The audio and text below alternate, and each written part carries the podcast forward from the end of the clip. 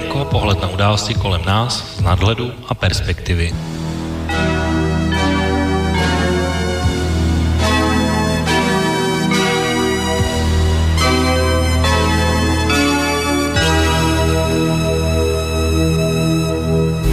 Korea. Američané, kteří se nepoučili dostatečně ze zkušeností z Číny, našli nové propadliště pro svůj válečný materiál. Na letišti v Subonu leží prvá rozbitá americká letadla, která nasadili zločinní imperialisté proti pokojnému korejskému lidu. I tyto tanky z přehlídky v okolí Subonu, které měly zabránit jeho pádu, byly už rozbity a pokud zůstali celé, jsou v rukou nezadržitelně postupující lidové severokorejské armády jako válečná kořist. Amerických vojáků se mnozí do Subonu opravdu dostali. Ovšem už jen jako váleční zajaci. Tam také jako zajatci mnozí z nich demonstrativně vystoupili na protest proti zločinné politice americké vlády, která je posílá bojovat proti míru milovnému korejskému lidu za zisky válečných štváčů.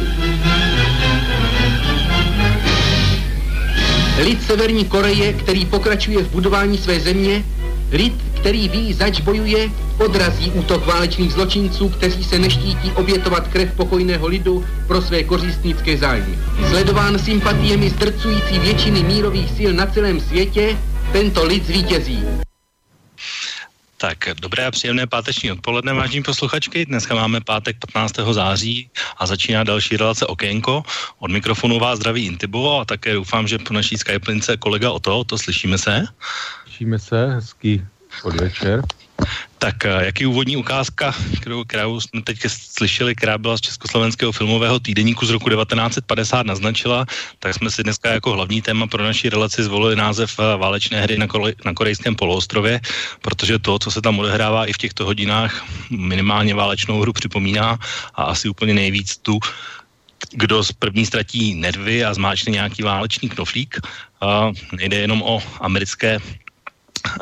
názory a retoriku prezidenta Trumpa, ale hlavně znepokojuje raketové testy a jaderné testy ze strany Severní Koreje a její možný pokrok ve vývoji vodíkové nebo atomové bomby. To jsou vlastně ty události, které v těchto hodinách zvyšují napětí v této části světa. Navíc tento týden byl i na události bohatý, protože už v pondělí Rada bezpečnosti OSN jednomyslně schválila další tvrdé sankce vůči Jižní Koreji. No a protože ale zatím ta politika sankcí vůči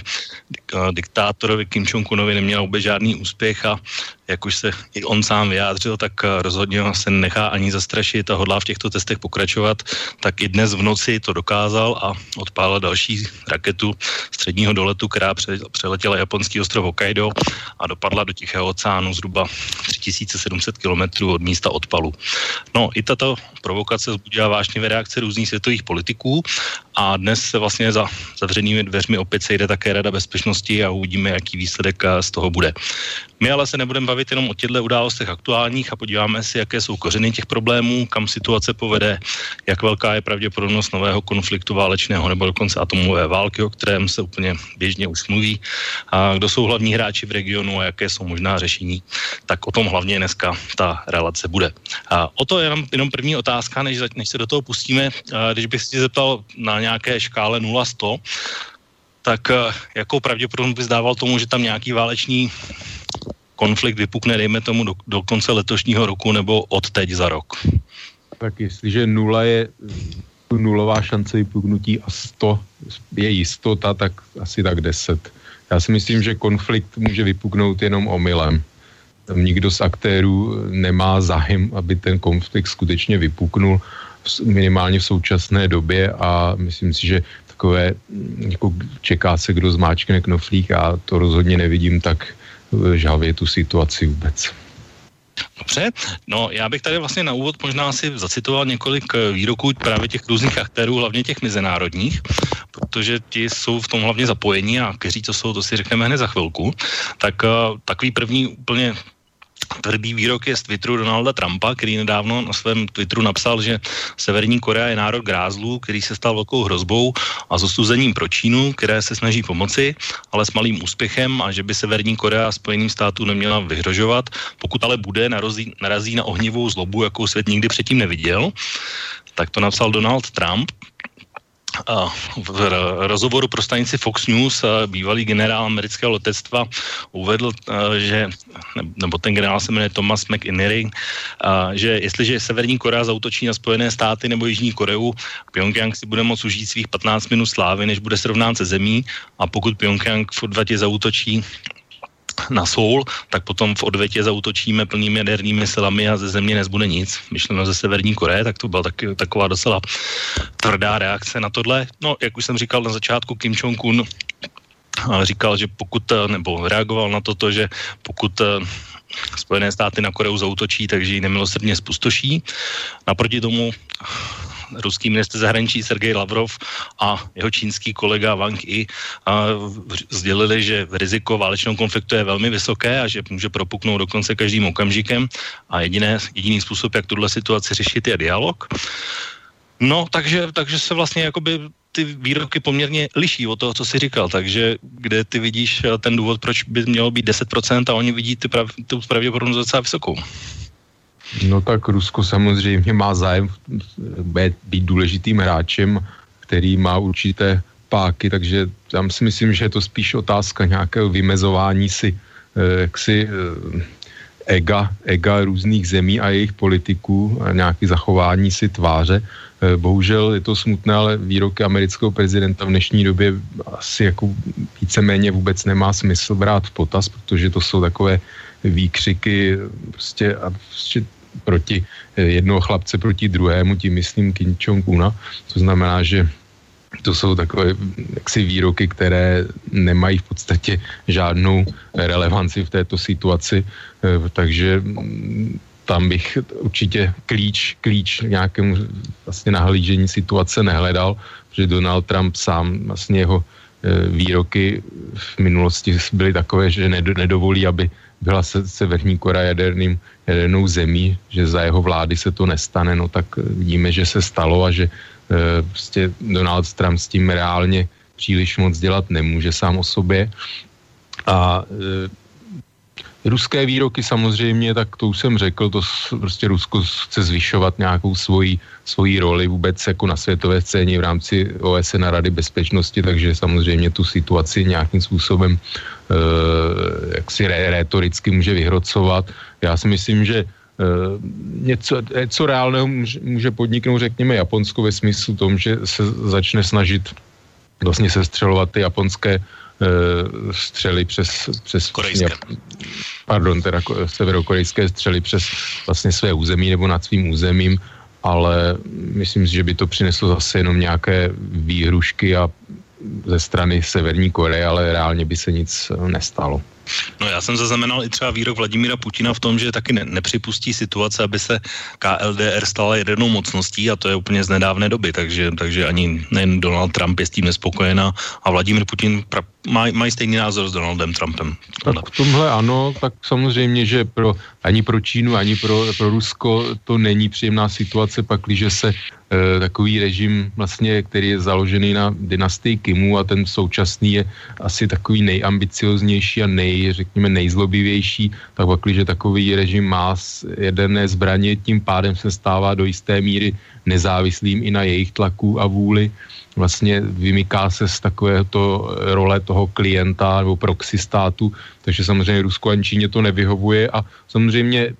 jaderné zbraně, prostě to je riziko, jak jsem řekl, omylu,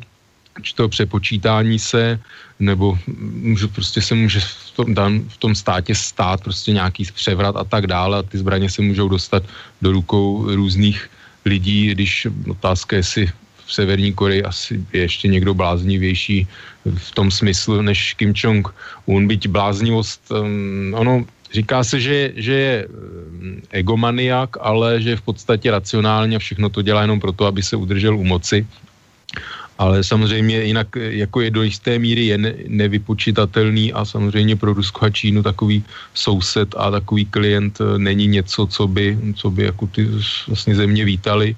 A i když Rusko samozřejmě tam daleko, vlastně ta jeho role a síla je daleko menší, tam je třeba připomenout, že KL, KLDR bylo dříve vlastně takovým, řekněme, pevnou součástí vlastně takového toho bloku sovětského a ne, nebylo tím blízkým spojencem úplně Číny, vlastně bylo, sice Čína ho zachránila před porážkou vlastně v 50. letech od sil OSN, ale e, Korea byla hodně i spojená vlastně s tím východním blokem Sovětským svazem. Pama, vás to ještě pamatuju na zprávy před rokem 89 o velice vřelých stazích komunistického Československá a Severní Koreje. V dnešní době je Korea daleko více navázaná na Čínu a závislá, než byla dříve, tak a vliv Ruska je mm, poměrně nízký. A je to dané i tím, že e, vlastně co se týče zbrojních dodávek, vlastně Severní Korea má výzbroj e, především sovětskou, starou sovětskou výzbroj, ale dnes, dnes vlastně Severní Korea není schopná nakupovat z Ruska moderní ruské zbraně a ta, ta armáda zastarává pro Rusko, tím pádem to není nějakým způsobem lukrativní partner Severní Korea a jedna z teorií vlastně, nebo i ta, proč, proč se Severní Korea vydala tou cestou jaderného zbrojení, je to, že e, vlastně ty jaderné zbraně, tak jak to bylo i v Americe vlastně v 50. letech, jsou brané jako levnější varianta velké, drahé konvenční armády, která se neustále musí modernizovat a vlastně Ukraje obrovský díl hrubého domácího produktu Severní Koreje. Severní Korea má víc než milion a půl, tuším, vojáků ve zbrani, takže to jsou všechno pro ten stát veliké náklady a několik jaderných zbraní vlastně dá se říct, že může, může nějakým způsobem vynahradit tohle ohromnou pozemní vlastně konvenční armádu. No, ty už tady naznačil hrozně moc témat, o který bych chtěl mluvit ještě ale trošku později, a, protože tam právě se chceme zabývat těmi vztahy, kdo je kdo, jak, jaké tam jsou koalice, jaké jsou možnosti a, a, jak, a z toho vyplývající vlastně ty možnosti řešení nebo toho, co by se mohlo stát. Já jenom teda, když jsem zmínil ještě na začátku tu radu bezpečnosti, takže nečeká žádné překvapení, že se opět všichni to odsoudí a jede se dál veselé, bude výsledek, myslíš? No tak určitě ne, nečekám, že by po odpálení této jedné střely se nějakým způsobem zase během několika dní nové sankce e, vlastně přitvrdili tam asi se o tom budeme bavit vůbec ten vliv Číny, co Čína, jaký má zájmy, prostě jaké, jak může postupovat v dané situaci a tak dále. Takže určitě nečekám, že by přišla nějaká, nějaká nová rezoluce nebo rezoluce spojená s nějakými sankcemi, které by byly zase více tvrdší, než teď, které byly schváleny v podstatě před pár dny po, té, po těch zkouškách jedených zbraní nebo té údajně vodíkové půmy. No, já bych ještě tady do, do, toho, do té smysly těch názorů ještě přidal svůj a pak ještě pustím ještě dvě audia, která jsem si připravil taky na začátek, která jsou z české politické scény. Tak eh, co se týká toho mýho názoru, tak já si myslím, že ta pravděpodobnost je taky hodně podobná tomu tvým, protože si myslím, že v nejbližší době se podle mě rozhodně nic nestane. A to ne z toho důvodu, že by, že by k tomu nikdo neměl sklony nebo že by nechtěl, ale nevidím tam žádnou koalici nebo stát, který by tu válku mohl vyhrát. Už právě s tím poučením tomu, o čem se budeme bavit za chvilku, a to je ta první korejská válka. A, takže protože nevyhnutelně podle mě by muselo dojít ke světovému konfliktu a nakonec by prohráli všichni a výsledek by byl podle mě hodně, hodně nulový nebo minimální, jako by z hlediska. Nebyl by tam žádný jasný vítěz, ale myslím si, že by tam byli všichni poražení. Uh, ono k tomu nahrává ještě několik dalších věcí, které úplně nesouvisí s tím děním na tom korejském poloostrově, podle mě, protože uh, když jednak to asi vědí hlavně sportovní fanoušci, protože v Jižní Koreji příští rok v únoru se má konat uh, zimní olympijské hry, takže si nemyslím, že by zrovna tohle místo muselo být uh, místem, kde se v jeho bezprostřední blízkosti bude konat nějaký válečný konflikt. A druhá věc je ta, že uh, vlastně, když jsem se koukal minulý víkend na hurikány na Floridě, tak první věc, co mě napadla je právě v souvislosti s Koreou, je to, že jenom minimálně obnova Floridy bude stát ne- neskutečný peníze a, a ty odhady jsou ve tom, tom miliardách dolarů, takže místo toho, aby Donald Trump eventuálně se pustil do nějakého válečného dobrodružství, které rozhodně nebude zadarmo, tak eh, bude mít starosti spíše na domácí půdě. A to je druhá věc. A třetí věc je tam, že vlastně jeho korejský prezident, eh, nebo přesně řečeno prezidentka, musela odstoupit kvůli korupci a byla nahrazena trošku střícnějším novým jeho korejským prezidentem, který chce se Severokorejci minimálně vést nějaký dialog. Jestli to bude k něčemu, to se samozřejmě uvidí, ale je to další faktor takový, který s tím souvisí. No a potom je tam samozřejmě to, co už si zmiňoval, že je tam velmi významná vazba mezi Čínou a Koreou, to znamená, že 90% severokorejského obchodu směřuje do Číny a ono vlastně Čína si určitě nebude přát ani, ani Rusko, kde, kde má hranice se, se Severní Koreou na severu, tak si určitě nebude přát nějaký válečný konflikt v podstatě za svými dveřmi a, a rozhodně nebudou, nebude v tom jejich zájmu. Jak ty to vidíš, tady ty v podstatě ne úplně válečné a politické okolnosti, ještě třeba ty, které jsem říkal. No, já jenom na začátek řeknu pro posluchače, kteří by to nevěděli, že eh, vypuknutí války, ona tam válka stále trvá. Tam nebyla uzavřena vlastně mírová smlouva mezi Severní Jižní Koreou, to znamená, že de jure tam vlastně na korejském polostroji panuje stále válečný stav, jo, takže to je jenom tak pro, pro upozornění. No a jinak, co se týče Číny, nebo respektive začnu ještě eh, vůbec s Severní Koreou, jo, co je vlastně vůbec cílem. Jo. Nikdo neví úplně, jestli uh, to, taková ta převládající názor je ten, že ty jaderné zbraně, vlastně Severní Korea, ona už je 40-50 let neusiluje, desítky let. To znamená, že to není věc nějaká vlastně nová, čerstvá, ale trvala velice dlouho a řekněme v konečně se v posledních několika letech podařila. Jestli cílem toho je vlastně jenom udr- vlastně takový jaksi obrana proti vnějšímu napadení, aby si udržel e, režim Kimu, anebo e, je tu ještě jedna možnost, myslím si, že Kim Jong-un je dostatečně ambiciozní na to, aby mohl si spřádat plány svého e, pradě, vlastně děda, který chtěl sjednotit, nebo pardon, omlouvám se, to možná ještě ne, nevím, jestli byl Kim Ir-sen, ale myslím, že už ano, jeho děd, který vlastně ta válka v roce 50 vypukla s tím, že Severní Korea chtěla vlastně dobít Jižní Koreu a sjednotit Koreu. Jestli to nemůže být i tato ambice, a vlastně ty jaderné zbraně mají udělat obranu Jižní Koreje pro Spojené státy příliš riskantní a nákladnou. Prostě e, taková kalkulace, jestli Spojené státy budou ochotny bránit Severní Kore, té Jižní Koreu e, i v vlastně pod rizikem toho, že by Severní Korea mohla ohrozit eh, vlastně území Spojených států jadernými zbraněmi. Tak na to můžu odpovědět určitě, protože Donald Trump na, na Twitteru svém se vyjádřil jasně, že pokud k tomu dojde, takže rozhodně za, za Japonskem a Jižní Koreou stát budou. Nebo on, pokud bude ve funkci prezidenta, tak ano. No ale, jak, jak jsme už mnohokrát v tomto pořadu říkali, názory Donalda Trumpa se velice mění. Když nastoupil eh, Donald Trump, než nastoupil do funkce, ještě po nástupu řekl, proč by se vlastně Severní, eh, Jižní Korea a Japonsko nemohli bránit sami, že se američani, američani mají zbalit a odejít, aby si Japonsko a Jižní Korea pořídili vlastně jaderné zbraně. To znamená, že názory Donalda Trumpa, já si myslím, že tento jeho názor je skutečně ovlivněný teda tím takzvaným establishmentem bezpečnostním kolem něj, kteří mu vysvětlili, že je to v zájmu Spojených států vlastně být spolehlivým partnerem a e, potvrdit své závazky vůči Japonsku a Jižní Koreji. No to souvisí také s takovou, e, na to jsou teorie mezinárodních vztahů, e, prostě ono se,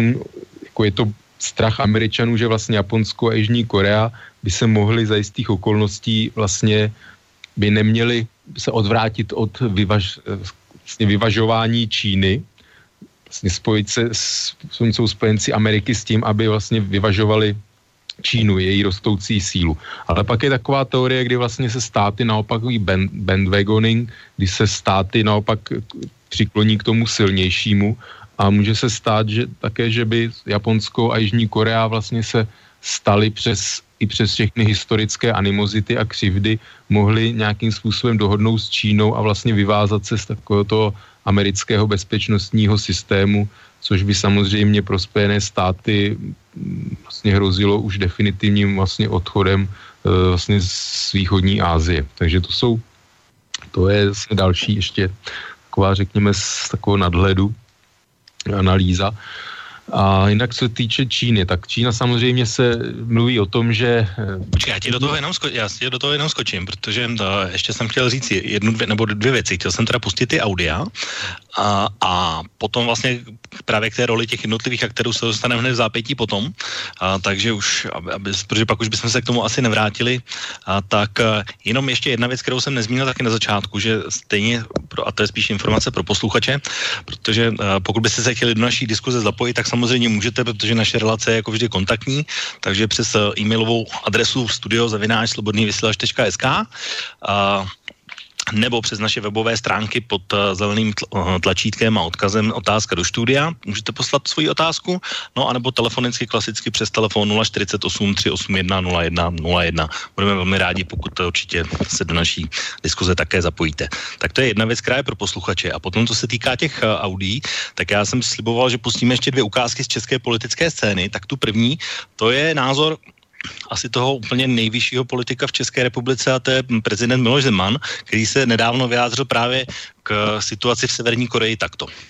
Jak je z vašeho pohledu situace vážná? Není. Já si myslím, že je to blafování, že Severní Korea má několik málo raket, z nichž většina vybuchne už při startu, že tyto rakety nejsou reálně schopny zasáhnout území jakéhokoliv sousedního státu, netož Spojených států, a že kdyby se tak stalo, například v případě Japonska, takže Severní Korea velmi dobře ví, že by okamžitě následovala odveta. Ale i když si nemyslím o diktátorských režimech, že jsou příliš inteligentní, i ten stupidní tlouštík v čele Severní Koreje si neuvědomí, že útok na Soul by znamenal jeho poslední okamžiky v čele Severní Koreje. Se zdá, že máme stejný názor jako Miloš Zeman, to se nám nestává úplně často o tom.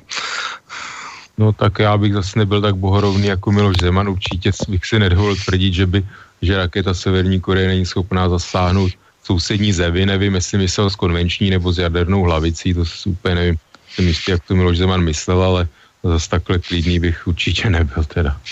No, tak to byl, já pak se ještě k tomu vrátím, ale ještě pustím to druhé audio a to je, to je názor opačný, který to vidí trošku jináč a to je vlastně názor Tomia Okamury. Tak pojďme si pustit, co říká Tomia Okamura. Situaci na korejském poloostrově považuji za bezpečnostní hrozbu pro celý svět. Severní Korea realizuje jaderný a raketový program, neboť to vyhodnotila jako jedinou možnost k odvrácení útoku USA. Program nemohl být realizován bez pomoci zvenčí a je možné dnes oprávněně spekulovat o především čínské pomoci při zajištění technologických znalostí z jiných zemí, například raketové technologie z Ukrajiny.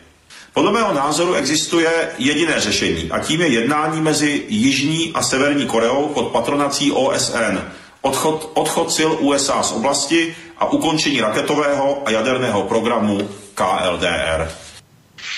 Tak to byl názor Tomia Okamury, trošku úplně jiný, jak vidíš názor Tomia. No tak Tomio zase, no nevím, jak, jak to komentovat. Eh, ono odvrácení útoku Spojených států, tak to samozřejmě to je taková obehraná písnička, protože Spojené státy samozřejmě by nikdy sami o sobě eh, na Severní Koreu jako takovou nezautočili. Eh, tam vždycky bylo jenom obavy z toho, že Severní Korea zautočí na Jižní Koreu, ať už konvenčními zbraněmi, anebo potenciálně atomovými. Takže to byl, to byl vlastně důvod, proč jsou jednotky vlastně Spojených států na území Jižní Koreje a že by Spojené státy sami bez nějakého vyprovokování zautočili na Severní Koreu je samozřejmě e, nesmysl. Tam může určitě, objevily se určité informace, že samozřejmě jako ten severokorejský režim prostě stojí na jedné osobě. A pak, když by ta jedna osoba byla zlikvidována, tak ten režim by se pod nějakým tlakem dalším, mějším pravděpodobně mohl docela snadno zhroutit. Byť zase ono to není v podstatě, to nechce nikdo, nechce to, nechce to Jižní Korea, tím pádem to příliš nechtějí ani Spojené státy, byť samozřejmě ty by asi úplně nějaký příliv uprchlíků a tak dále tolik netrápil, ale určitě to nechce Jižní Korea,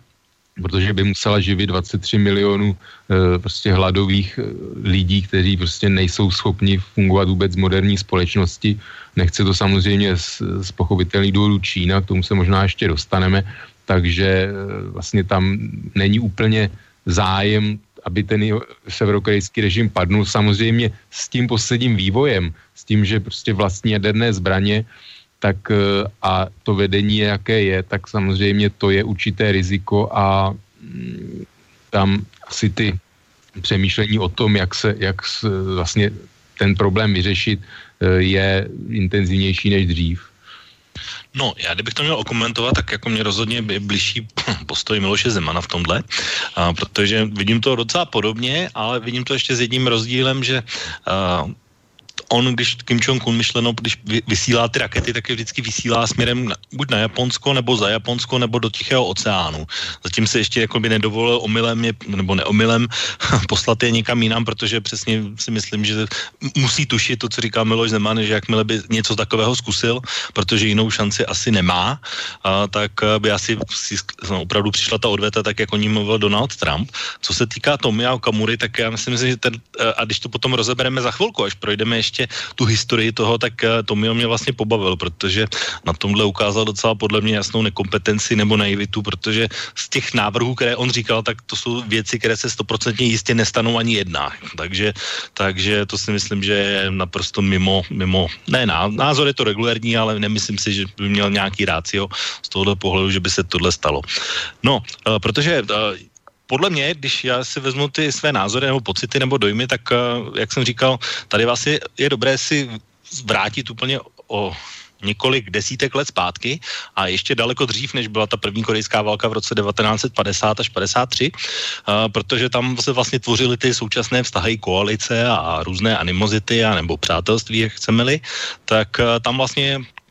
asi pro mě zásadní, nebo pro Korejce obecně zásadní rok je 1910, kdy ještě tehdy japonské císařství vlastně provedlo invazi na, ještě tehdy do Číny a zabralo vlastně korejský poloostrov a až do konce války v roce 1945 to součást to byla součást japonského císařství. Japonci si v té době nepočínali rozhodně jako nějaký přátelští dobyvatel, ale naopak a spíš se snažili to korejské vyhladit a vysloveně z nich udělat Japonce, když to hodně zkrátím. A, takže ty, tyhle snahy a tu okupaci ukončil až vstup Sovětského svazu do a, války vůči Japonsku v roce 1945 a docela krásně se to hodí k naší relaci, myslím, že už byla předminulá, když jsme se tady bavili o postupinské dohodě, protože postupinská dohoda byla vlastně součást nebo domluva mocností, které rozdělily území na mnoha částech světa. My jsme se tady bavili hlavně o Evropě, o Německu a o Polsku a tak dál, ale Korea vlastně do toho také patří, protože právě ta postupenská dohoda definitivně stvrdila ztrátu japonského vlivu v té severní části, který tehdy obsadil Sovětský svaz. No a v reakci na to vlastně tu jižní část obsadili američané ještě s invazí z Japonska. Takže to bylo vlastně takový ten prvozáklad toho, že, se, že vznikly dva státy, Severní Korea a Jižní Korea v roce 1948. A potom vlastně už eh, se ty vztahy vyhrotily až do té míry, že na severu, jak si říkal předtím, byl vlastně ten komunistický stát pod eh, vedením Kim Il-sena, což je současný ještě dědeček eh, Kim Jong-una a vlastně to je celá dynastie Kimů, protože ještě mezi tím tam byl Kim Jong-il. takže tam už vlastně tady ty snahy začaly, no ale bohužel ještě na začátku nebo na konci těch 40. let, uh, protože američané nemohli být všude a nechtěli být na tom korejském poloostrově, tak vlastně došlo k tomu, že právě ty ambice hlavně ze severu a, a Kim Il-sen se snažil přesvědčit Stalina o tom, aby pomohl severokorejcům právě s tou invazí, aby zabral celý ten severokorejský poloostrov, čemuž se Stalin bránil, ale, ale vlastně pomáhal vyzbrojit a vycvičit hlavně ty severokorejské vojáky, takže potom až někdy na konci těch 50. let, respektive v tom roce 1950 k tomu svolil a to byl vlastně ten impuls pro Kim Il-sena k tomu, aby vtrhnul do Jižní Koreje. Uh, ta byla samozřejmě méně, méně vyzbrojená, méně vycvičená, takže velmi, velmi rychle to došlo k tomu, že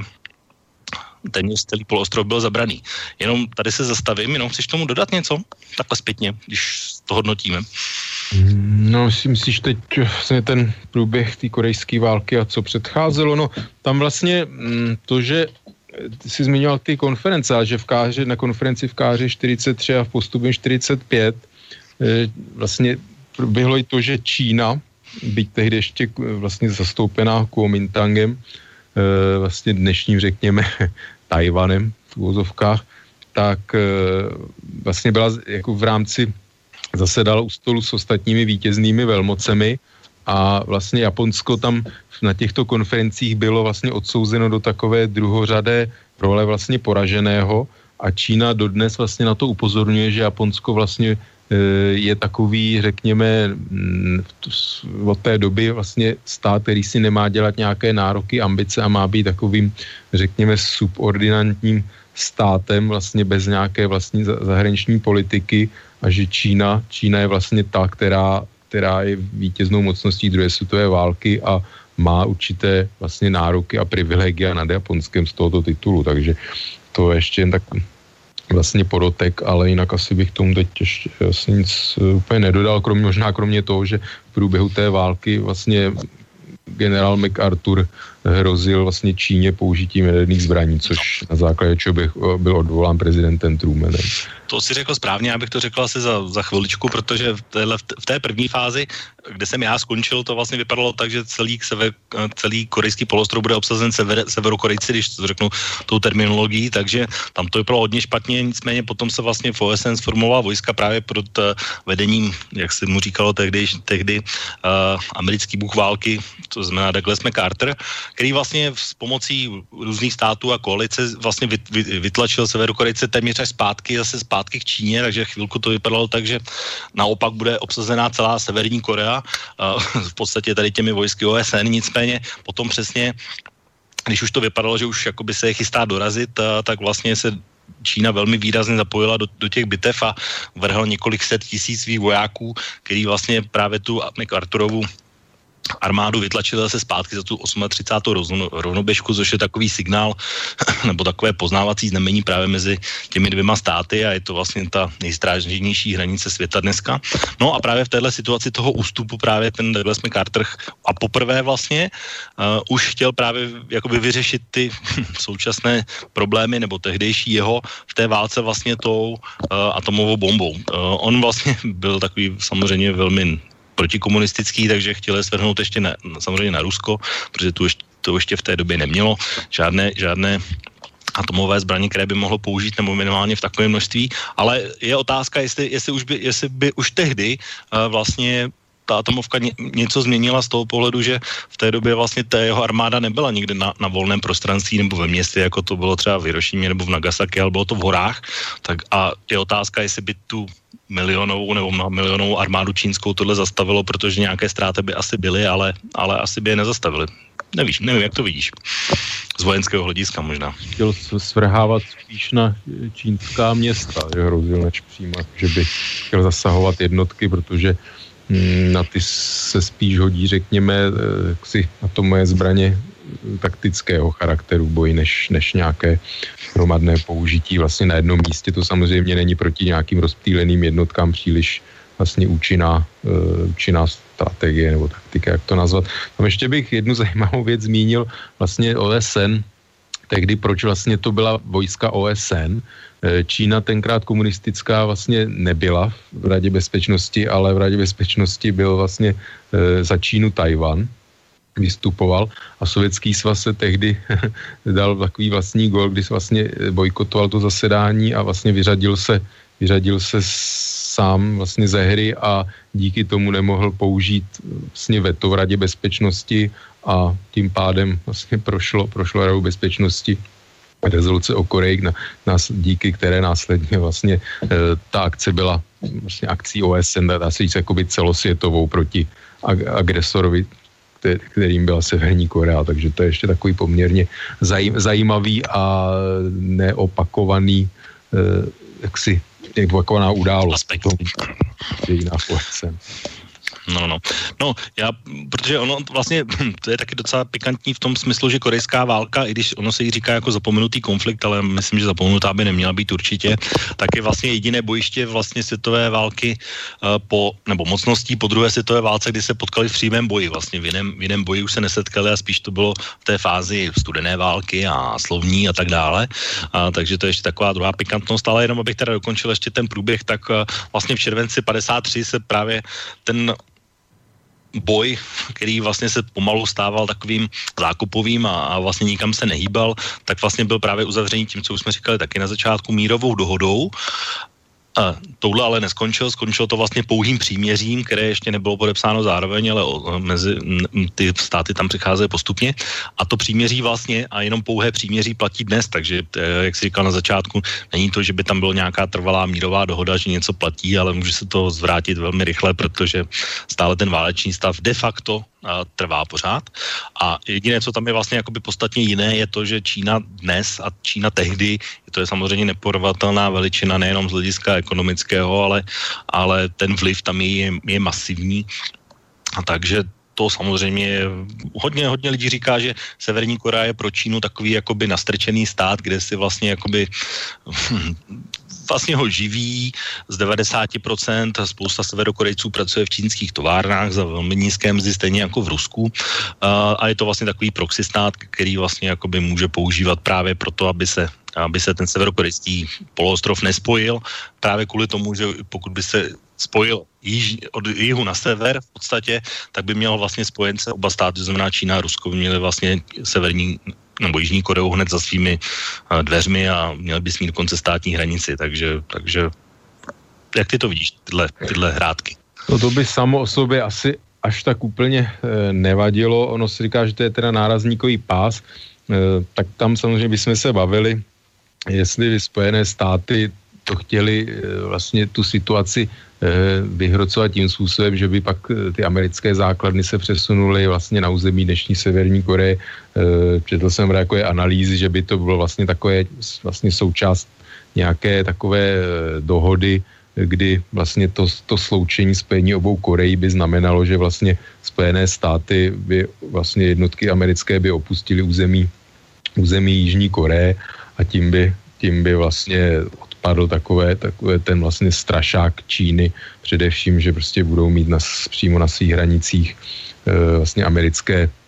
americké jednotky, takže to samozřejmě je taková otázka, e, otázka budoucnosti. A, a myslím si, že tyto úvahy se objevují a že i to je důvod a samozřejmě Kim Jong-un ty zprávy dostává, jako i to je právě důvod, proč vlastně si pořizuje ty jaderné jaderné zbraně, aby e, prostě mohl být nezávislý, aby nebyl takovou stoprocentní loutkou závislou na čínské, na čínské vůli.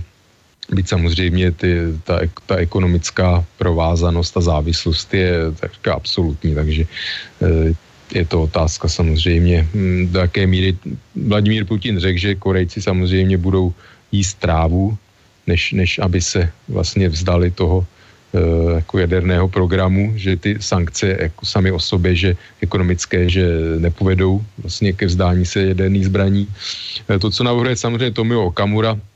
je to při přímé, přímé vlastně vyjednávání Severní Koreje, tak to samozřejmě v minulosti už proběhlo mnohokrát. Byly období tání 90. letech, i se vlastně Severní Korea zavázala, že se vzdá vlastně toho svého směřování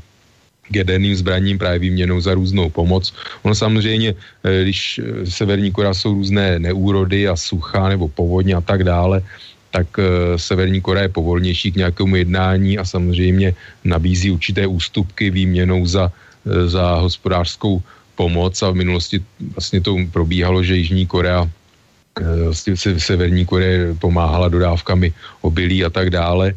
ale samozřejmě tak ty, ty vztahy se různě, prostě zase potřeba, ten, ten, ten režim prostě diktátorský musí ukázat, že je vlastně silný, nepodajný a musí ukazovat ať už rétorikou nebo občasnými činy prostě, že, že je, jak si, jak bych, tak řekl, nezávislý a známe ty incidenty s různě dělostřeleckými přepady a s potopenou jeho korejskou lodí, pravděpodobně severokorejskou ponorkou a tak dále. Prostě to jsou činy, které si ukazují, ano, jsme tady a jako nekoupíte si nás. Takže ty vztahy se samozřejmě e, proměňují podle toho, jaká je situace. A ono, ještě je zajímavé říct, že vlastně až, ono, až do 70. let byla vlastně Severní Korea jaksi hospodářsky vyspělejší a bohatší než Jižní Korea protože disponovala Severní Koreji víc vlastně i nerostnými zdroji a e, větší průmysl, i historicky tam byla větší průmyslová základna. No můžu ti jenom do toho skočit, prosím tě. A jenom k Severní Koreji, protože jeden z těch důvodů, e, když se budeme bavit o válce, tak je právě to, že jeden z těch důvodů, proč by mohl třeba Donald Trump nebo Američané nebo prostě Japonci nebo Jižní Korejci vlastně vtrhnout jakoby do Severní Koreje a snažit se zvrhnout ten režim, tak je právě to, že má jakoby bohaté, bohaté nerostné suroviny a to, že to je vlastně ten důvod, proč by se jich měl zmocnit. Takže to je asi jedna z mála věcí, kde vlastně Korejci jakoby nejsou schopní svojí technologií nebo vyspělostí nebo, nebo svými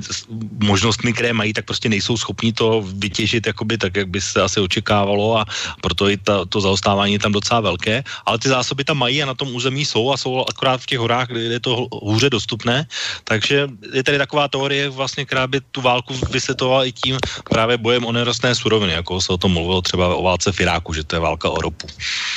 No tak to, tyhle vlastně spekulace se objeví vždycky, když je nějaký konflikt, tak jako, že by za to mohly být tyto, tě, ta, podívat se, co tam jako si uhlí v dnešní době, eh, jako do jaké míry je uhlí nějakým způsobem eh, lukrativní surovina, samozřejmě nějaká železná růda, tam spíš by takové ty takzvané ty zácné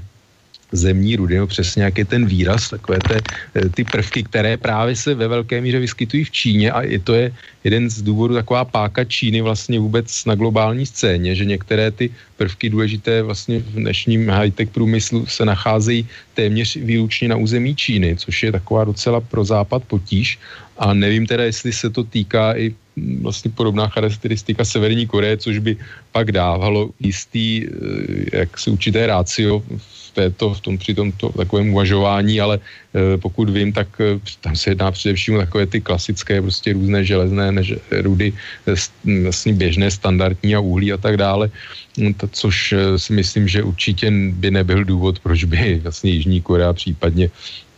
e, si Spojené státy, jako pro ně to byl důvod nějakým způsobem napadnout Severní Koreu. Jo. To, to zase omlouvám, že nemám úplně detailní informace tohoto rázu, ale myslím si, že opravdu by to musela Severní Korea disponovat určitými těmi zácnými suroviny. A myslím, že pokud, asi by se o tom mluvilo, pokud by tomu tak bylo, otázka do jaké míry na, na území Severní Koreje proběhl nějaký geologický průzkum vlastně v těchto, v těchto záležitostech, jestli by to Severní Korea vlastně Číně povolil, eh, povolila ten průzkum nějakým způsobem to hospodářské využití takových prvků, eh, to, o tom se příliš vlastně ne, neví, asi obecně. A jinak, co se týče toho, vlastně tak, eh, takový ten, ten hospodářský veliký pokles vlastně přišel právě zase s pádem RVHP, něco taková eh, vlastně podobná situace jako s Kubou, kdy taková ta pomoc, určitá kooperace s tím východním blokem, který se rozpadl, tak do značné míry zmizela a Čína vlastně to teprve postupně nahradila tyto nějakým způsobem hospodářské svazky. A e, pokud mám, mám informace, tak dokonce se mluví se sice o nějakém neúrodě suchu v Severní Koreji, ale četl jsem, že Severní Korea jaksi za, zaznamenává určitě jako růst HDP hospodářský, byť samozřejmě nevím, z jakých zdrojů přesně se ty statistiky e, vlastně, o jaké zdroje se ty statistiky opírají nebo informace, protože samozřejmě vlastně Severní Korea je naprosto uzavřená země a těžko se tam asi dá nějaké objektivně měřit nějaký hospodářský hospodářský eh, jaksi vývoj. No. No, když já se ještě teda vrátím k tomu Tomino Okamurovi, protože ono to s tím trošku souvisí. My jsme se tady vlastně projeli hodně v rychlosti tu první korejskou válku, tak eh, mě z toho jednoznačně vychází, že eh, tím, že není dost, doteď uzavřená mírová dohoda, tak očekávat, že budou rozhovory Severní a Jižní Koreje poměrně naivní, si myslím. A nemyslím si, že by k tomu došlo a rozhodně Kim Jong-un rozhodně nebude ten, který by, který by jako by to vítal. A ne, on by to mohl udělat jedině za předpoklad, že byl nějakým drastickým způsobem donucen, čemuž ale může být donucen pouze přes Čínu a je otázka, jestli Čína k tomu bude ochotná, to je jedna věc. Druhá věc je, že on sám říkal, že se jaderného programu rozhodně nevzdá a, a takže další návrh Tomi Okamury je naprosto stesný, protože, jak si sám říkal, tak Korejci nebo Severokorejci tohle používají jako jednu z právě z těch e, ochran, které když už nevědí teda, jak, jak to udělat, tak používají jako finální verzi to, že chtějí mít právě ty jaderné zbraně a být v takovém tom exkluzivním klubu, který v podstatě znamená, pokud máš jadernou zbraň, tak na tebe si nikdo nedovolí zautočit. Takže, že by Korea severní ukončila svůj jaderný program, tomu ne, taky nevěřím. A stejně tak nevěřím věřím tomu, že když jsme si teď řekli, že vlastně tím prapůvodem nebo jedním z aspektů toho bylo, že pokud se američané ještě nebyli tehdy kdysi na jižní části eh, korejského poloostrova na území dnešní Jižní Koreje, že by se o tamtuť stáhli, tak by udělali přesně to, co no, už se stalo před těmi 70 lety a dali by jenom záminku, jak si správně říkal, vlastně milionové nebo mnoha milionové severokorejské armádě případě velmi snadno zase zautočit případně na jižní část a myslím si, že tohle neudělají minimálně z taktického hlediska a byla by to chyba. No tak takhle, já co se týče toho ono dnes, dnešní korejská armáda není tehdejší korejská armáda, je mnohem sice početně slabší, ale na daleko vyšší technologické úrovni a myslím, že Jižní Korea by byla konvenčním konfliktu schopná velice dobře se sama ubránit vlastně útoku ze Severní Koreje, protože samozřejmě ví se o tom, že Soul je několik desítek kilometrů vzdálený od té 38. rovnoběžky a vlastně je na něj namířený vlastně tisíce a tisíce konvenčních dělostřeleckých vlastně hlavní a raket zastaralých, ale stále funkčních, takže oni by na, vlastně to, aby Soul byl velice silně poškozen, tak uh, na to nepotřebuje Severní Korea ani jaderné zbraně a uh, to je fakt dobře známý a myslím si, že uh, jak jsou, už to je, to řekl Steve Bannon vlastně, že jak udělat to, aby, aby vlastně nebyl soul srovnán se zemí, že to je, dokud nebude vyřešena tahle hádanka, tak nemá cenu se bavit o nějakém Eh, vlastně vojenském tlaku na, na Severní Koreu. A jinak, co se týče jednání, eh, tomu, nasvě, tomu vlastně může nasvědčovat jenom to, že dnešní jeho korejský prezident vlastně je nástupce eh, jeho korejské prezidentky, která byla donucena k abdikaci a která byla vlastně velice tvrdá, nebo měla pro tvrdý přístup Severní Koreji tak eh, současný korejský prezident je eh, zase z té části politického spektra, který tradičně, řekněme, víc nakloně nějaké spolupráci s Severní Koreou, ale samozřejmě nelze očekávat, že by se Kim Jong-un zdal e, vlastně jaderný zbraní. Tam spíš jde o to, že by v rámci nějaké zase hospodářské pomoci, řekněme, se zavázal, že nebude provádět po nějakou nespecifikovanou dobu prostě jaderné testy a zkoušky raket a to si myslím, že je asi i něco, co v podstatě dneska je maximum, co může nějaké eh, vyjednávání toho dosáhnout, protože to, že by se reálně zdála Jižní Korea dobrovolně jaderných zbraní, myslím, že tomu dneska nevěří, nevěří e, nikdo žádná vlastně z těch stran a jde jenom o to, aby prostě se tam přestali, přestali ty testy konat a které samozřejmě vyvolávají určité, vlastně v Číně zemětřesení a tak dále, je ta možnost, že ty, dojde k nějakému chybnému prostě odpalu. Ty rakety samozřejmě můžou dopadnout někde na například na Japonsko a tak dále. Může ta situace samozřejmě nějakým způsobem vyeskalovat a můžou být někteří aktéři donuceni nějakým způsobem eh, vojensky reagovat, tak jak to samozřejmě říká Japonsko a Korea, že na každé vojenské napadení, které samozřejmě může být i omylem, tak e, Jižní Korea může odpovědět a samozřejmě ta situace pak může eskalovat, protože žádná ze stran, především ten Kim Jong-un je ten, který e, určitě si nemůže dovolit ztratit tvář no, před svými podanými. No to nemůže rozhodně. Já jenom když jsi zmínil teda Stevena Benona, tak já jsem tady měl taky, nebo mám tady připravený jeden jeho výrok, je taky z nedávna. On říká, že vlastně jeho doporučení a návrh, jak vyřešit problém se Severní Korou, je ten, že se ten problém musí vyřešit s Čínou, protože Spojené státy mají obrovský vliv na kapitálových trzích, mají obrovský vliv v čínských bankách a že mají vlastně vliv v čínských finančních institucích a že tohle jsou vlastně ty páky, jakým způsobem donutit Čínu vlastně k tomu, aby trošku zatlačila na toho Kima, aby se něco změnilo, takže to je názor, názor Stevena Benona. Čili to je jenom taková jedna odbočka. A druhá odbočka teda, protože doteď jsme se bavili spíše o té válečné nebo vojenské, vojenském způsobu, čili když to schrnu, tak eh, vlastně vojen, vojenským způsobem se to zdá nevyřeší, protože nevyhnutelně skončíme v patu. Rozumím tomu dobře, nebo vidíš to takhle? No, vojenským způsobem. Samozřejmě, už jsem to zmínil, tam je ještě jedna možnost prostě nějakým, ale tam samozřejmě to, to riziko, že se ta akce nepovede, je obrovská a pak, pak by to samozřejmě mohlo vyvolat nějakou skutečnou, teda reálnou odvetu, ale samozřejmě ten e, severokorejský režim je skutečně založen na jednom člověku, a myslím si, že i ta situace taková, jak se tam vlastně Kim Jong-un v, v rámci toho i z eh, vládnoucího establishmentu chová, je, je ta, že si myslím, že v podstatě asi, dá se říct, nevím jestli každý, ale velká část toho establishmentu by se ho ráda zbavila. To znamená, že eh, ten problém by z velké části se mohl eh, vyřešit tím prostě likvidací Kim Jong-una, ať už nějakým komandem nebo nějakou ří, řízenou střelou a tak dále. Samozřejmě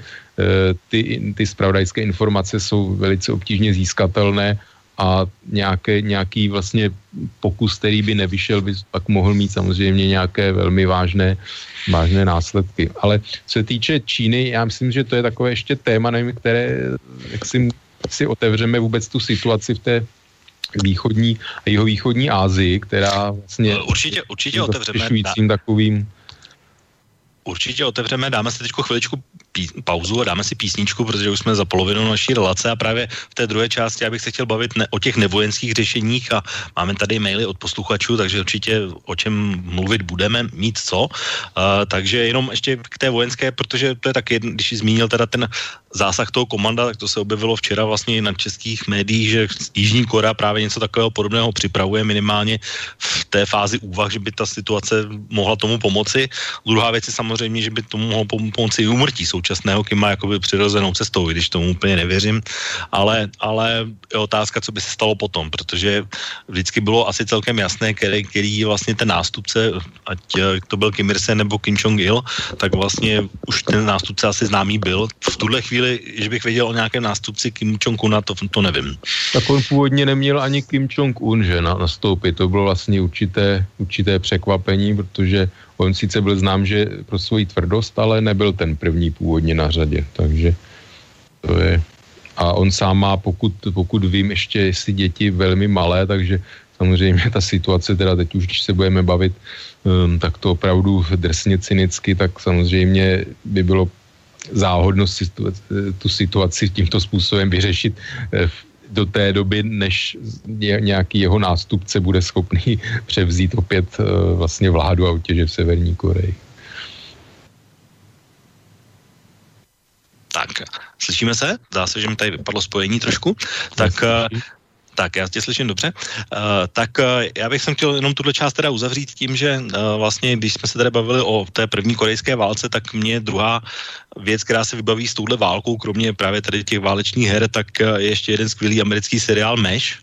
který vlastně z téhle války, já myslím, že to je jeden z asi úplně nejlepších seriálů, který kdy byl a asi už se nikdy nezopakuje, že by se podařilo vytvořit takhle dlouhý seriál s touhle tematikou. Předchá, předcházel mu ještě film, který byl o dva roky dřív, což bylo v období těsně po tom, co bývalý americký prezident Richard Nixon, stejně jako Douglas MacArthur, zvažoval zásah v Severní Koreji opět atomovou bombou, takže je tam taková trošku zajímavá návaznost. Ale z tohohle filmu jsem vybral takovou titulní písničku, kterou asi znají všichni, protože se přenesla i do toho seriálu, tak to bude naše písnička, kterou si teď pustíme a po ní se podíváme na ty různé sankce, na to, k čemu to vedlo a jak z toho ven dál nevojenskou cestou. Tak pojďme si dát písničku. Fog I see visions of the things to be, the pains that are withheld for me. I realize and I can see that suicide is painless. It brings on many changes, and I can take or leave it if I please. The game of life is hard to play. I'm gonna lose it anyway. The losing card I'll someday lay. So this is all I have to say.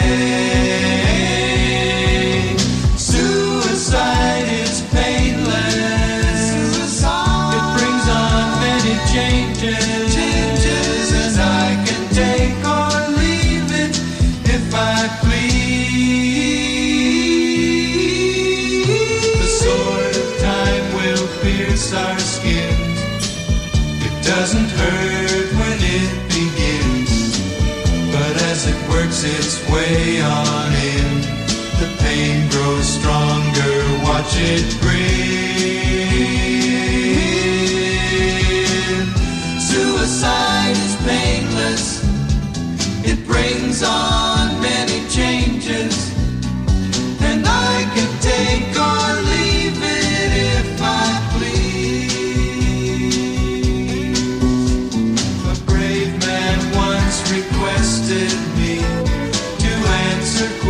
visions that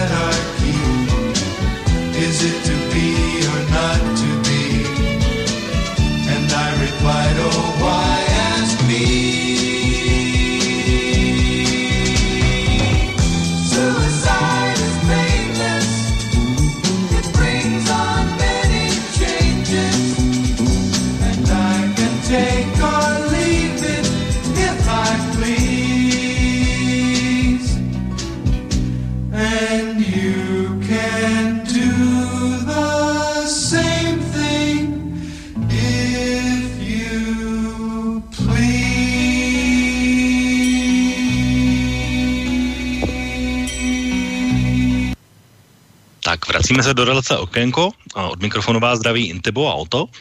O to slyšíme se? Slyšíme se. Tak, já jenom ještě, než se pustíme do, se do debaty, tak jenom upozorní posluchače, pokud byste se chtěli zapojit do naší debaty o dění na korejském poloostrově a věcí, které s tím souvisí, tak uh, můžete využít tří tradičních způsobů, to znamená e-mailová adresa studiozavináčslobodnývysílač.sk a přes naše webové stránky pod zeleným odkazem a tlačítkem otázka do studia můžete položit svůj dotaz, anebo můžete zavolat eh, na telefonní číslo 048 381 01 01.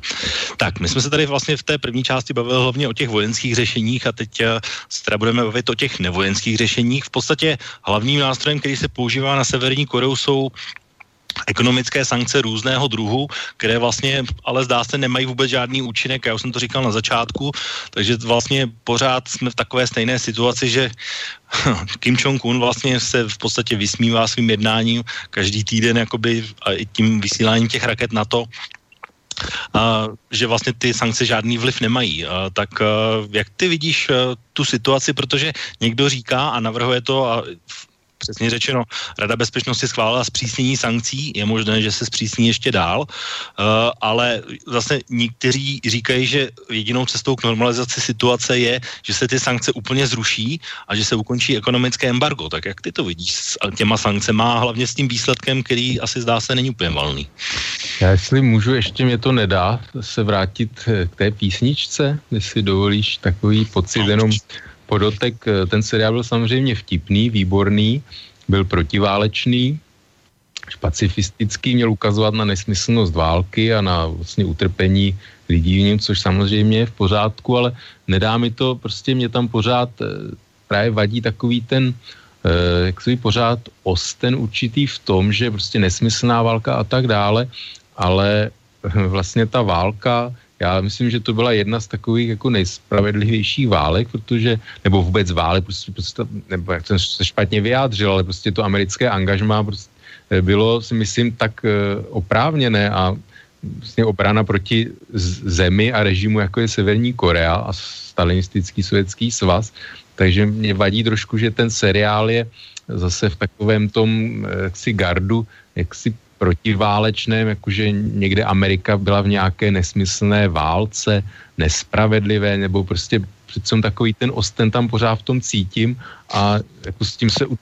jako vnitřně úplně nemůžu, nemůžu srovnat. No. S tím, když no, on tam reflektuje, on, já nechci do toho zabíhat, ale on tam reflektuje vlastně ten vývoj, protože, jak jsem říkal, že potom zamrzlo vlastně, tak to bylo hodně podobné jako v zákopové válce, v první světové válce, takže se ta válka trošku stala nesmyslnou a na, oběti narůstaly a bylo to ještě vlastně, je tam důležitý jeden aspekt v tom, že se vlastně natáčel v období, kdy vrcholila válka ve Větnamu se stejnými příznaky, takže podle mě tohle se tam spojilo trošku dohromady a proto ten akcent tam je. Takže to je jenom moje poznámka, jenom no, k tomu seriálu. Samozřejmě, no já jenom, aby jako dát to do takové perspektivy prostě, jo, že se rádi na ten seriál a že člověk jako pak může podlehnout dojmu zase, že to byla jak si ta válka no nesmyslná. Nesmyslná byla prostě tím, jako vůbec, kdo jí rozpoutal, začal a e, ti, kteří vlastně tomu agresorovi zdorovali, tak asi by se neměli stavět do, do pozice takového nějakého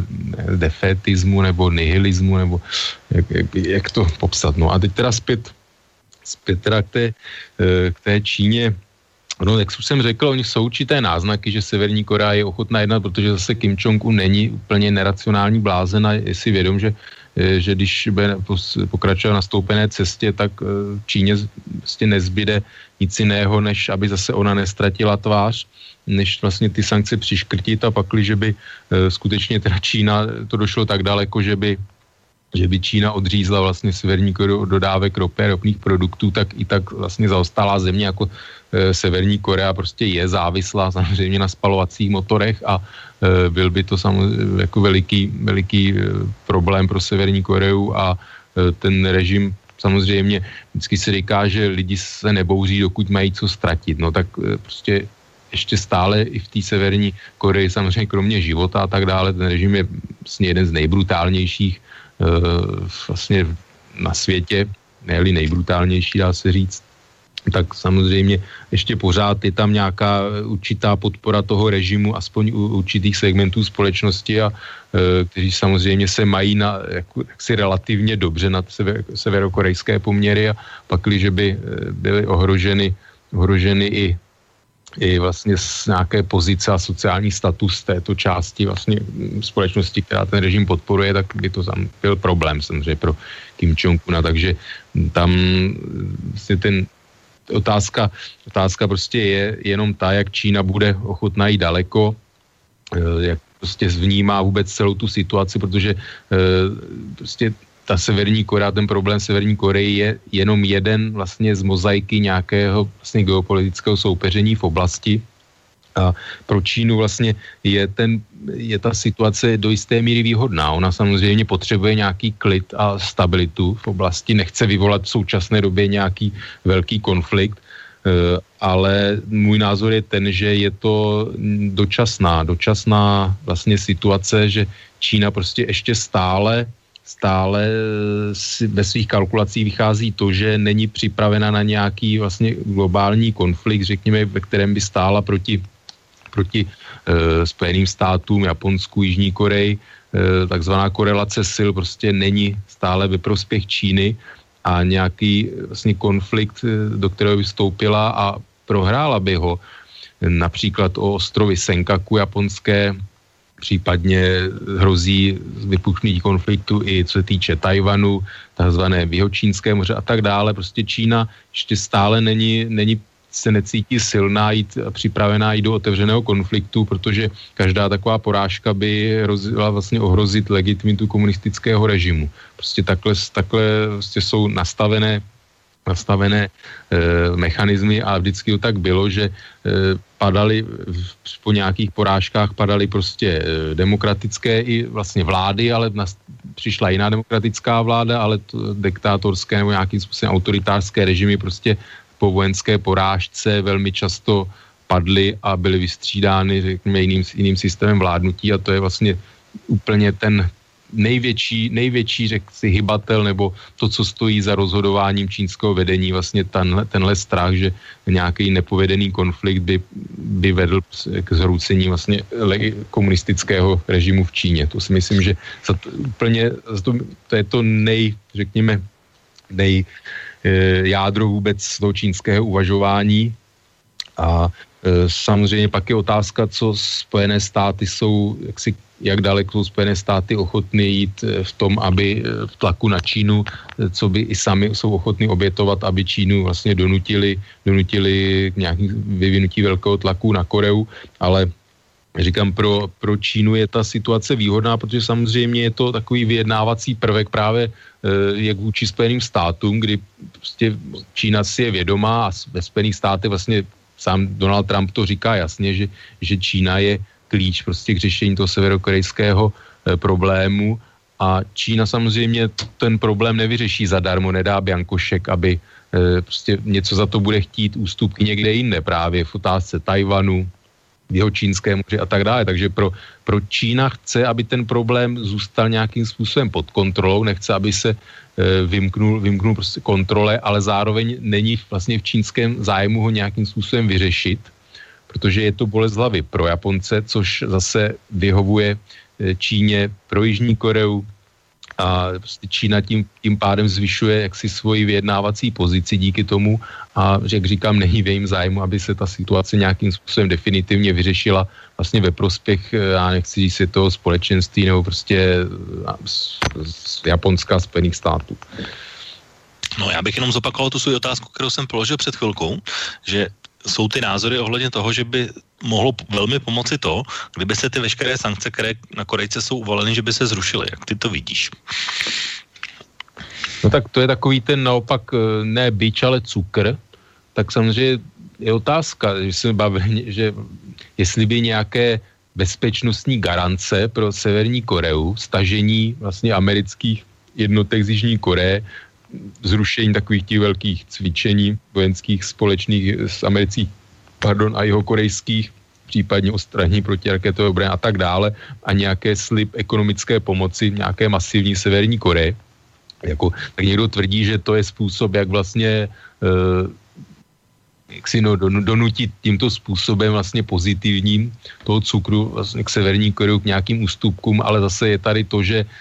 těžko si představit, když eh, Severní Korea tomu, řekněme, tolik a tak dlouho obětovala, že by skutečně byla ochotná, ochotná se vzdát zdát vlastně těch jaderných zbraní, byť už to vlastně jednou v roce, teď nevím, to bylo přesně v roce 97, někdy v kolem toho období vlastně, tak se, tak se vzdala, ale to bylo právě v době, kdy, kdy byla ve velikých problémech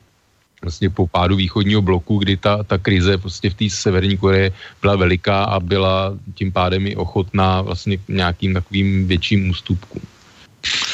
No, já bych si dal teď jenom zase slovo na chvilku, protože uh, já teda si myslím, že zrušení sankcí by asi nepomohlo, protože uh, když si vezmu ty jednotlivé,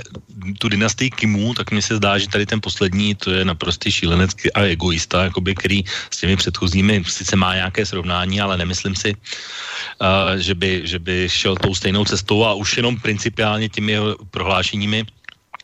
je vidět, eh, že hodlá pokračovat v té stávající politice a eh,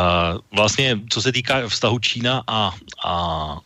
Severní Korea, tak tam je jedna důležitá věc, že oni sice jakoby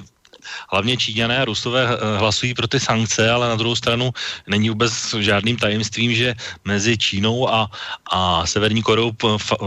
funguje takový výměný a tajný a směný jakoby obchod, to znamená, že tam vlastně se to jakoby vyměňuje zboží za, za, za peníze a mnoho Korejců, jak už jsem říkal na začátku, pracuje v Číně za malé mzdy, to tež se děje v Rusku, takže je tam vlastně, Korejci jsou velmi vynalezaví v tom, jak vlastně obejít ty sankce v tom, že vlastně jsou schopní jakoby výměnou a fungovat i s nějakými jinými státy, mluví se o Větnamu nebo Malajzii, takže není to jenom v té Číně, ale Čína je samozřejmě ten nejvíc, nejvíc dominant. Co se týká, co se týká toho exportu, tak to je právě to hledisko, jak, jak na to. Potom vlastně ještě, co se týká toho režimu jako takového, tak jsou ještě takové další věci, které se týkají, eh, které se týkají těch dalších aktivit, které oni provádí. Eh, jak zmínil Tomio Okamura ohledně té, té ukrajinské pomoci, ohledně těch raket, tak eh, proběhlo v médiích vlastně taková spekulace, že ty rakety jsou původem z Ukrajiny, ale Ukrajinci to dementovali výrazně, že ne. A spíše se spekuluje o té čínské stopě, a, ale není tajemstvím, že takový severokorejští agenti se pohybovali po Ukrajině a snažili se ty různé plány vlastně pro ty rakety koupit nebo získat, což se jim teda údajně nepovedlo, to nejsem schopen říct, ale podle údajně uh, oficiálních ukrajinských zdrojů ne. Uh, pak tady byla jedna taková důležitá věc, že uh, Kim Jong-un má, nebo měl bratra, Kim Jong-nama, kterého v Malajzii právě, což je jedna z těch zemí, s kterými také obchodují, tak vlastně byl zavražděn v únoru, takovým vlastně dvojicí takových děvčat nebo agentech tajných, uh, takže se vůbec jakoby neštítil použít i tohodle uh, vlastně svého rivala v úvozovkách k tomu, aby se tím nástupcem nestal, takže to je, to je třetí věc. A čtvrtá věc, jenom ještě tady máme dostat posluchače od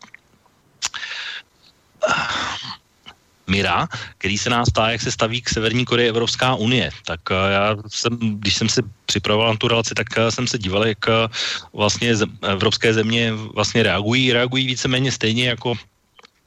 jako Rada bezpečnosti, to znamená podporují ty sankce, které Rada bezpečnosti přijala. Dokonce zvažují ještě nějaké svoje vlastní, protože jsou tady nějaké programy studijní a tak dále, takže o tom by měli jednat ministři e, zemí Evropské unie příští týden, takže uvidíme, co se stane. Samozřejmě si myslím, že pokud e, ještě mezi tím přijmutím těch sankcí v pondělí a tím jednáním v tom příštím týdnu ještě Kim Jong udělal to, co udělal, tak asi žádnou vstřícnou reakci uh, očekávat ze zemí Evropské unie nemůže. Jak ty to vidíš, nebo nějaký komentář tomu, co jsem říkal? No, tady mě teda překvapila ta zmínka o hospodářské spolupráci s Větnamem, protože to je věc, která mě třeba teda není nějak známa. Co se týče Malajzie, tam byla, ale samozřejmě po té vraždě tam se vztahy velice ochladily. To znamená, že v současné době myslím si, že ta spolupráce s Malajzí asi neprobíhá nějaké sálejší úrovni. Ono taky není tajemstvím, že vůbec jedna věc je vyhlásit sankce a druhá věc je dodržovat a případně jak si vynucovat a uplatňovat, protože ví se, že různé čínské subjekty, a tady se můžeme bavit, jestli je to s vědomím čínského vedení nebo nějakým způsobem pokoutně, což se mi nezdá úplně pravděpodobný, takže tam prostě i ty původní stávající sankce byly nějakým způsobem porušovány, narušovány a na základě toho vlastně americká vláda uvolila další sankce právě i na různé čínské banky a společnosti, které vlastně obchodují se Severní Koreou a které vlastně porušovaly i ty původní sankce. To znamená, to je, to je zase další věc, jako něco jako odhlasovat, deklarovat a potom e, ty sankce skutečně dodržovat, naplňovat. což si myslím, že je věc jiná a vždycky je možnost říct, že to byl nějaký soukromý subjekt, který samozřejmě bez vědomí vedení prováděl nějaké operace, no, zase schovat. Jiná věc je ta, že Kim Jong-un vlastně v rámci těch čistek, když se dostal vlastně do vedení, tak likvidoval i spoustu spoustu vlastně z, z lidí ze severokorejského establishmentu, které právě byly blízké, vlastně měly blízké vztahy a vlastně s Čínou, s čínským vedením, což je taky dal, další zajímavá věc, takže to nasvědčuje tomu, že, že skutečně on chce být ten nezávislý a chtěl oslabit takový ten vliv vlastně Číny a čínského, řekněme, nějakého křídla v tom severokorejském severokorejském vedení. A Jinak se týče Evropské unie, no tak samozřejmě tam jsou různé takové ty, řekněme, měkké, měkké jaksi programy jako studijní a tak dále. Nevím úplně, jak jednotlivé země. Pro mě si musím říct, že v podstatě velice smutná skutečnost ta, že vlastně až ten současný e, program, ten vývoj, co tý, vývoj v oblasti jaderných zbraní a ty neustále provokace a zkoušky raket a tak dále vedou k tomu, že, se, že je na tento režim vůbec nějaký tlak vyvíjen větší a že je šokující, že prostě v země Evropy s tou severní, vlastně s severní Koreou s tím režimem takový, jaký je, e, vlastně udržují nějaké styky a nějaké nějaké vůbec, nebo jakékoliv v podstatě styky. To je velice vlastně smutná, smutná záležitost, nevím, jestli od nás známe i různé dokumenty, kdy vlastně turistické kanceláře vozí do severní Koreje zájezdy a tak dále a tím vlastně zase ten režim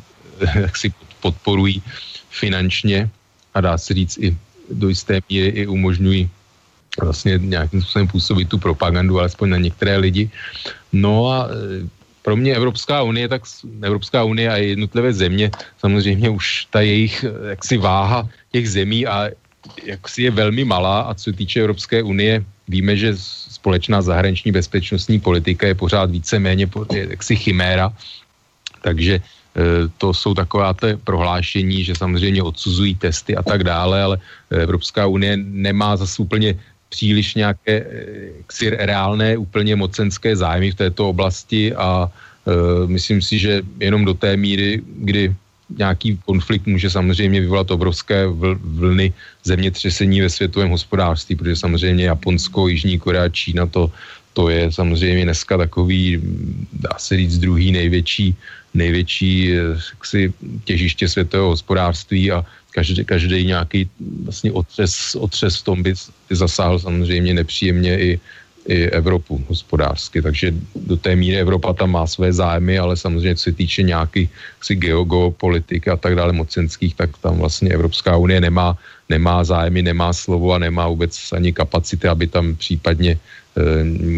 mohla hrát jako aktér nějakou roli. No tak samozřejmě tady jde o to, že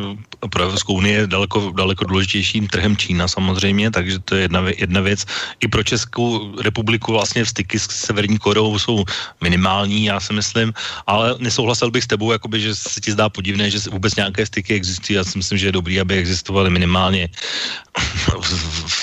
na té diplomatické úrovni, protože minimálně ta, není, to, není to o tom, že by to bylo už až tak na ostří noži, že by, že by to bylo nutné, takže já si myslím, že to je minimálně dob, dobrá věc, když aspoň na téhle úrovni se to nějakým způsobem drží. Samozřejmě pokud to dojde do té situace, jak jsme zmiňovali tu malajzijskou vraždu, no, tak samozřejmě to už je trošku něco jiného, ale, ale tohle si myslím v Evropě nestává, nebo pokud by se tady nějaký severokorejští agenti pokoušeli co si získat nebo ovlivňovat, tak samozřejmě to je taky jako jiná věc, která, která je druhá. Ale my jsme ještě nezmínili jednoho hráče. Já můžu no, ještě k tomu, no, no, co jsi teď řekl, reagovat. No já styky, já jenom do té míry, aby byly získávány zpravodajské informace, ale jinak mi to, já bych to přirovnal k tomu jako k takové absurdní situace, jako kdyby e, země, já nevím, nějaká země Evropské unie nebo prostě civilizovaná země měla velvyslance u islámského státu. Jo? A že, samozřejmě, že KLDR je nějakým způsobem člen OSN a uznaná země mezinárodní a tak dále, je to pravda, ale pro mě ten režim je na úrovni islámského státu a přijde mi to podobně, jako kdyby e, jsme chtěli mít ambasádu prostě u, u islámského státu. Jo, no tak ambasádou islámského státu rozhodně nebude, spíš to vypadá, že ambasáda islámského státu se teď provozuje v různých evropských městech, ale, ale to už je taková trošku odbočka. No, já ještě jsem se chtěl dostat k jednomu hráči, kterého jsme trošku obcházeli a to je Japonsko, protože Japonci jsou, my jsme tady zmiňovali hlavně ty Koreje a Číny a, a Rusko a Američany, ale Japonci jsou vlastně ti, kterým nad těmi hlavami ty rakety lítají. Uh, vlastně je tady ještě jedna věc, kterou, jsem, kterou jsme ještě nezmínili v souvislosti právě i s Donaldem Trumpem, tak to je vlastně ta mm, americká základna na ostrově Guam a vlastně ty rakety, tak jak je Kim vysílá, tak vlastně padají do Čínského moře. Kdyby je poslal trošku severní, tak už to bude do Ruského moře, takže už by se dostalo trošku někam jinam, ale vlastně i role Japonska se vlastně mění v tom, jak už jsem říkal na začátku, že ty vztahy už byly napjaté od začátku díky té japonské okupaci na začátku 20. století, tak vlastně Japonci jsou, nebo aspoň dosud byli vlastně závislí na Američanech, protože jejich ústava jim zakazovala vlastně jakékoliv vojenské angažmá a měli vlastně doslova pacifistickou uh, ústavu, ale vlastně co by mohli Japonci dělat, uh, nebo co, jak, co můžou dělat Japonci, když se ještě budeme bavit o Japonsku jako dalším důležitém hráči v oblasti? No, co můžou dělat Japonci? Tak Japonsko může dělat buď to, co doteď nic, co se týče ve vztahu k Severní Koreji, jenom nějakým způsobem to odsuzovat. Pak samozřejmě může Japonsko začít snažit se sestřelovat ty severokorejské rakety, což si myslím, že asi je takové, eh, řekněme, to, co by, nevím, jestli nazvat rozumným, ale to, co reálně můžou udělat. No a pak samozřejmě je tady takový ten širší, dlouhodobější pohled právě i v souvislosti se, se stupem Číny, tak dále, o čem si myslel, si myslel že, že budeme mluvit teda, eh, kdy vlastně Japonsko už dnes opouští takové ty eh, vlastně pacifistické eh, řekněme, z tendence nebo státní zahraniční politiku, která samozřejmě mu byla naordinována Japonsku spojenými státy, ale to, jak samozřejmě spojené státy to břemeno nechtějí, zvlášť v dnešní době, kdy prezident je Donald Trump, tak uh, Japonsko cítí, že bude muset nějakým způsobem zvyšovat své výdaje na obranu a už tak činí. A nejen samozřejmě v souvislosti se Severní Koreou, ale i právě se ve sporu s Čínou a na své plavidla střelit s trochou dráhou letu už instalovat a tak dále. A může to samozřejmě dojít tomu, že Japonsko nějak bude, buď může se stát, jak jsem říkal, za určité situace přejít do tábora Číny, což zatím se neví úplně pravděpodobné, ale že Japonsko samozřejmě je dost e, technologicky vyspělé a bohaté, aby mohlo ve velice krátké době získat svůj vlastní jaderný, jaderný arzenál, a což je něco, co, což samozřejmě není úplně vyloučeno, to samé se týká Jižní Koreje a je to zase něco, co určitě e, nechce Čína, co je proti zájmu Číny a zase je to jedna z věcí, e, která Čínu naopak, to jak jsem říkal, že ta, ten stav a situace vlastně Číně vyhovuje, tak zase určitě si nepřeje, aby, aby Jižní Korea a Japonsko měly své vlastní jaderné zbraně a aby se vlastně rozjeli naplno závody ve zbrojení, protože Japonsko i Jižní Korea sice zvyšují výdaje, ale zdaleka ne takovým tempem jako Čína a určitě Čína si nepřeje a není to v jejím zájmu, aby se vlastně tyto země e, nějakým způsobem začaly mm, vojensky vyzbrojovat do té míry, aby se snažili e, vlastně konkurovat nebo do, vlastně tomu nárůstu čínskému nebo dosahovat té stejné míry, protože, e, jak jsem řekl, Čína si myslím, že dlouhodobě prostě jednak pro ní je důležité, aby ukázala, že Spojené státy nejsou spolehlivý partner a snaží se tedy ukázat to, že Čína prostě v té oblasti je a bude tam, že tam tu nezmizí, že pro ní to není otázkou volby, kdežto Američané, pro Američany to otázkou volby je a Američané prostě za ně, nějakých okolností prostě se můžou z oblasti stáhnout. A to samozřejmě zase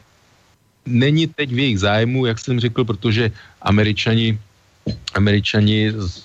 sice Donald Trump řekl, že ať si Čína a Jižní Korea pořídí své jaderné zbraně, ale myslím si, že e, zatím ještě američané, americká politika taková není a to si myslím, že Číně e, vlastně vyhovuje, aby vlastně ta oblast zůstala, se tam nerozšiřoval další počet vlastně členů klubu jaderných zbraní. No tak samozřejmě, to je, když se budeme bavit o Číně, tak tam to, já už jsem to i zmiňoval, nebo už jsme se o tom bavili, že v okamžiku, kdyby náhodou se změnil režim v, v Severní Koreji, tak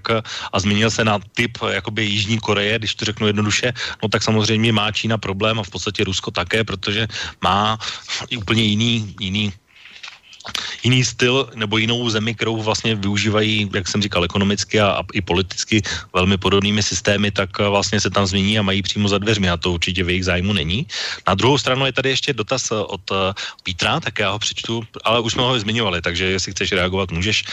Vlastně Petr píše, že pro Severní Koreu je držení jadrových zbraní jediná záruka toho, že si Spojené státy nedovolí učiní uplatňovat ten druh nátlakové politiky, které Spojené státy uplatnily už při mnohých jiných zemích nebo krajinách, kde se potřebovali, kde pros, potřebovali prosadit svůj vliv za všechny, může zmínit i Jugoslávii. Nebo jinými slovy, že jadrové zbraně, nebo jenom jadrové, jadrové zbraně dokážou udržet eh, USA na distanc. Uh, je fajn, že jich Korea má. Kdyby, jich ne, kdyby je neměla, už by dávno tam Spojené státy prosadili svoji vizi demokracie. Tak co říkáš na tohle? Už jsme to zmiňovali trošku v té předchozí části vojenské. No řekněme, určitě mám radši větší sympatie pro vizi demokracie Spojených států než vizi demokracie Severní Koreje, tak asi se s Petrem neschodneme. Já si myslím, že Spojené státy tam neprosadili, říká svoji vizi demokracie 60 eh, let, a i když Severní Korea žádné jaderné zbraně neměla. A myslím si, že Jugoslávie zmínka, no tak ta situace, myslím, že eh, dneska Jugoslávie už tenkrát bylo víceméně Srbsko, tak jestli Petr sleduje vývoj v Srbsku dnešním, tak asi se mu nelíbí, ale přece jenom to Srbsko směřuje, směřuje na západ, asi si přece jenom po nějakých letech nejasností eh, uvědomuje, řekněme, kde je nějaký, řekněme, civilizační pokrok, takže mm, já myslím, že ne, že do Evropské unie a Srbsko teda rozhodně nesměřuje, jenom že do toho vstoupím, takže. No tak Černá hora je v NATO, což byl vlastně tehdy ještě právě ta Jugoslávie a Srbsko, myslím si, že to, jaký si volí vlastně politickou reprezentaci a e, já nevím o tom, myslím si, že Srbsko určitě vyjednává o vstupu do Evropské unie, teda pokud vím. Tak já myslím, že ne, protože tam mají vlastně teď tu vládu, nedávno tam byly volby a oni řekli, že být členem Evropské unie pro ně rozhodně není priorita, ale nechci, nechci zabíjat do detailů. No, protože jsou tam nějaké požadavky, tak to jsou vyjednávací taktiky, ale myslím si, že Srbsko určitě eh, má zájem o vstup do Evropské unie a nějaká jako jednání v tomto směru tam určitě probíhají. Tam je samozřejmě problém Kosova, nějaké urovnání, to samozřejmě jsou věci, které si komplikují nějaké přístupové rozhovory. No, já jenom Petrovi bych asi, kdyby se zeptal mě, tak uh,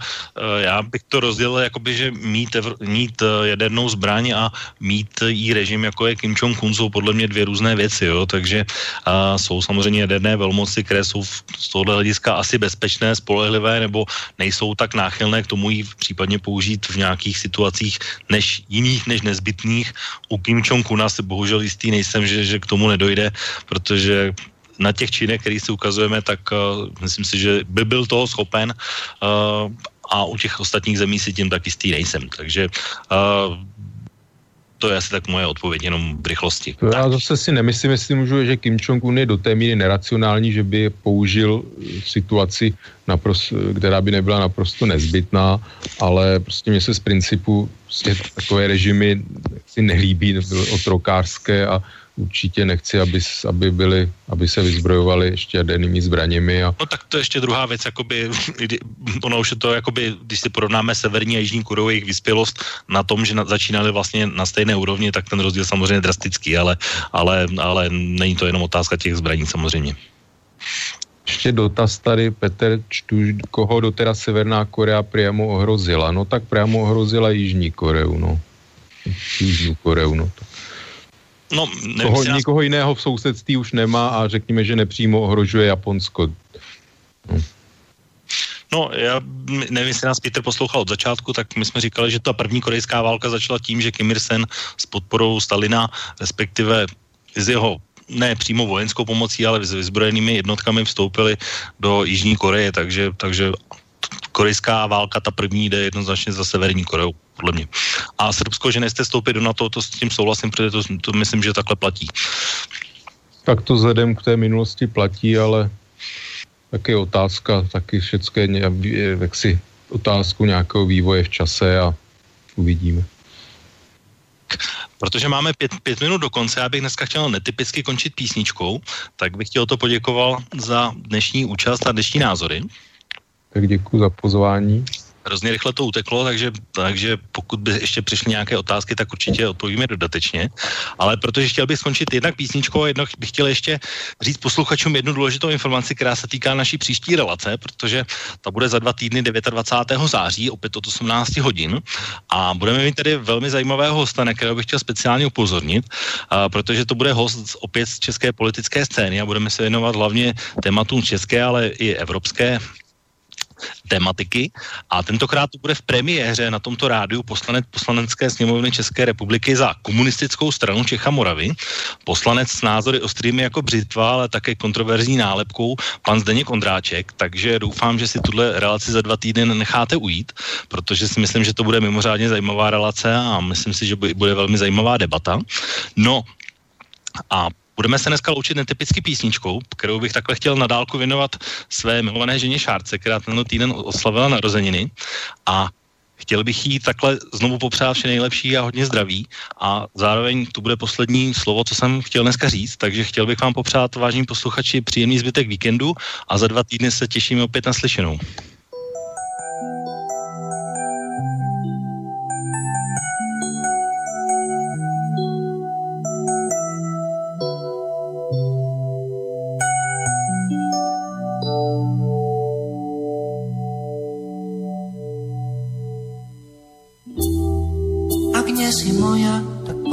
Neviem, či asi Máš detskú tvár a hrozne dobré vlasy. Za tisíc dotykov postačí jediný. Skúsme byť obaja, vinný aj bez viny.